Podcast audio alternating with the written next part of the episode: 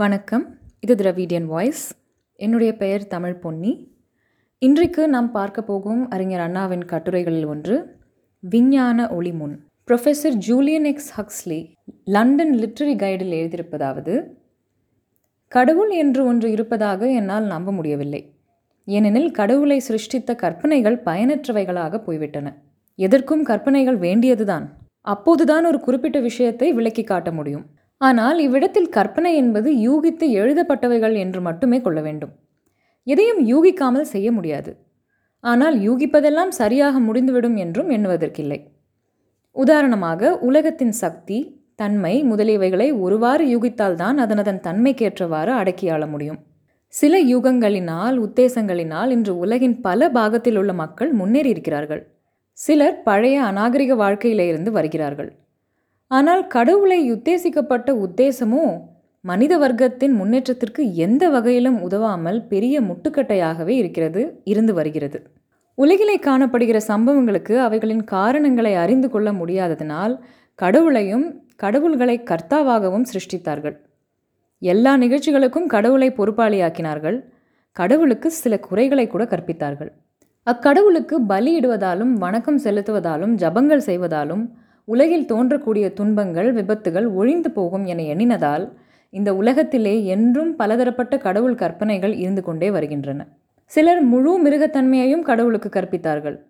சிலர் ஏகேஸ்வரவாதத்தை ஸ்தாபித்தார்கள். இந்த ஏகேஸ்வரவாதம் ஒரு கூட்டத்தினருக்கு சொந்தமாக கருதப்பட்டு வந்தது.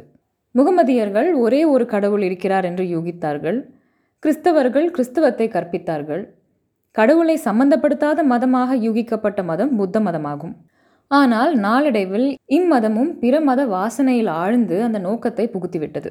ஒருவேளை சிலருக்கு பிறரை அறியாமையில் ஆழ்த்தி ஏமாற்றி தங்கள் சுகமாக சுகபோகமாக வாழ இக்கற்பனை உதவி செய்திருக்கக்கூடும். ஆனால் பொதுவாக மக்களுக்கு உண்மையிலேயே உய்ய வழி அளித்திருக்கிறதா என்று ஆராய்வோமேயானால் அந்த களம்தான் சூன்யமாக காணப்படும்.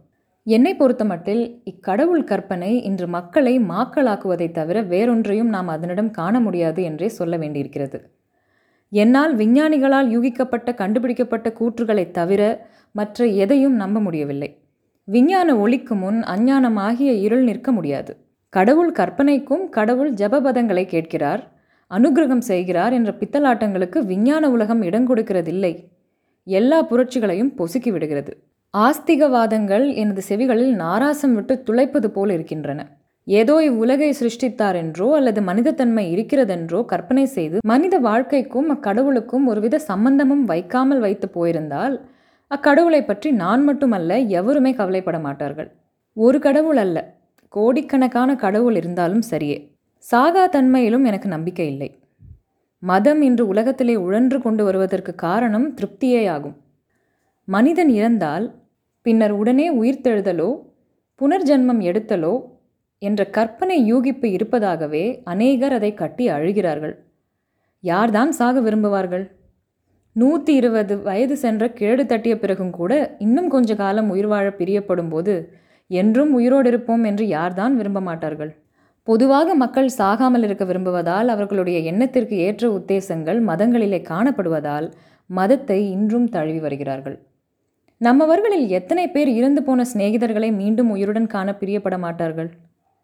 மறைந்தவர்கள் உயிர் வாழ்கிறார்கள் என்ற கற்பனையை நிலைநாட்ட மறு உலகத்தை சிருஷ்டித்தார்கள் நரகத்தையும் தோற்றுவித்தார்கள். இவைகள் விஞ்ஞான சுடரில் மறைந்து தேய்ந்து விட்டன நாம் இறந்த பின் எத்தன்மையான உருவத்தையும் உயிரையும் சக்தியையும் பெறுகிறோம் என்பதற்கு விஞ்ஞானத்தால் பதில் சாற்ற முடியவில்லை. கடவுள் கற்பனை என்றும் சாகாத்தன்மை மாயை என்றும் சொல்லிவிட்டால் முடிவு செய்துவிட்டால் மதத்தில் எஞ்சி நிற்பது என்ன? கடவுள் நம்பிக்கையிலும் சாகாத்தன்மையிலும் மக்கள் நம்பிக்கை கொள்ளவில்லையானால் மனித சமூகத்திடம் காணப்படுகின்ற ஒழுக்கம் மறைந்து போய்விடும். அழிந்துவிடும் என்று பகுத்தறிவுவாதிகளை நாஸ்திகர்களை ஆஸ்திக சிகாமணிகள் பூச்சாண்டி காட்டுகிறார்கள். முதலாவது இவைகளிடமிருந்து நம்பிக்கை வைக்காத சமசியவாதிகளும் நாஸ்திகர்களும் பகுத்தறிவுவாதிகளும் எந்த வகையில் ஆஸ்திகர்களை விட இழைத்தவர்களாக காணப்படுகிறார்கள் என்பதை கவனிக்க வேண்டும். இரண்டாவது கடவுள் நம்பிக்கை இல்லாமலும் மறுஜென்மம் மறு உயிர்த்தெழுதல் முதலியவைகளில் நம்பிக்கை இல்லாமலும் வளர்க்கப்பட்டவர்கள் இன்று வீரர்களாகவும் சுக சரீரிகளாகவும் இருந்து வருவதை நாம் பார்க்கிறோம். கடவுள் நம்பிக்கை மனிதனை சுயநலத்தையே கருது செய்கிறது. மற்றவர்களை வெறுத்து தனித்து வாழ கற்பிக்கிறது. ஏனெனில் அப்போதுதான் மறு உலகத்தில் சந்தோஷ வாழ்க்கையை வாழ முடியும் என்ற ஆசையை உண்டு பண்ணுகிறது. அவனை நம்பி வந்த பிள்ளைகளை கூட கைவிட செய்கிறது. இவ்வுலகத்தில் தன் சகோதரர்கள் படும் துயரங்கள் அவனது கண்ணுக்கு புலனாகாதவாறு செய்துவிடுகிறது இது ஒன்றே ஆஸ்திகனா நாஸ்திகனா?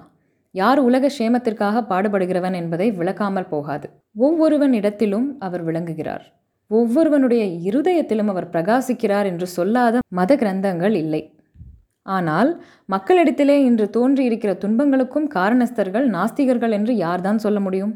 மனிதனுக்கு நன்மை தீமை அறிவு அறியாமை அழகு அவலட்சணம் மேன்மை வன்மை சுயநலம் பிறநலம் முதலியவைகளை குறித்து அறியக்கூடிய சக்தி இருக்கிறது.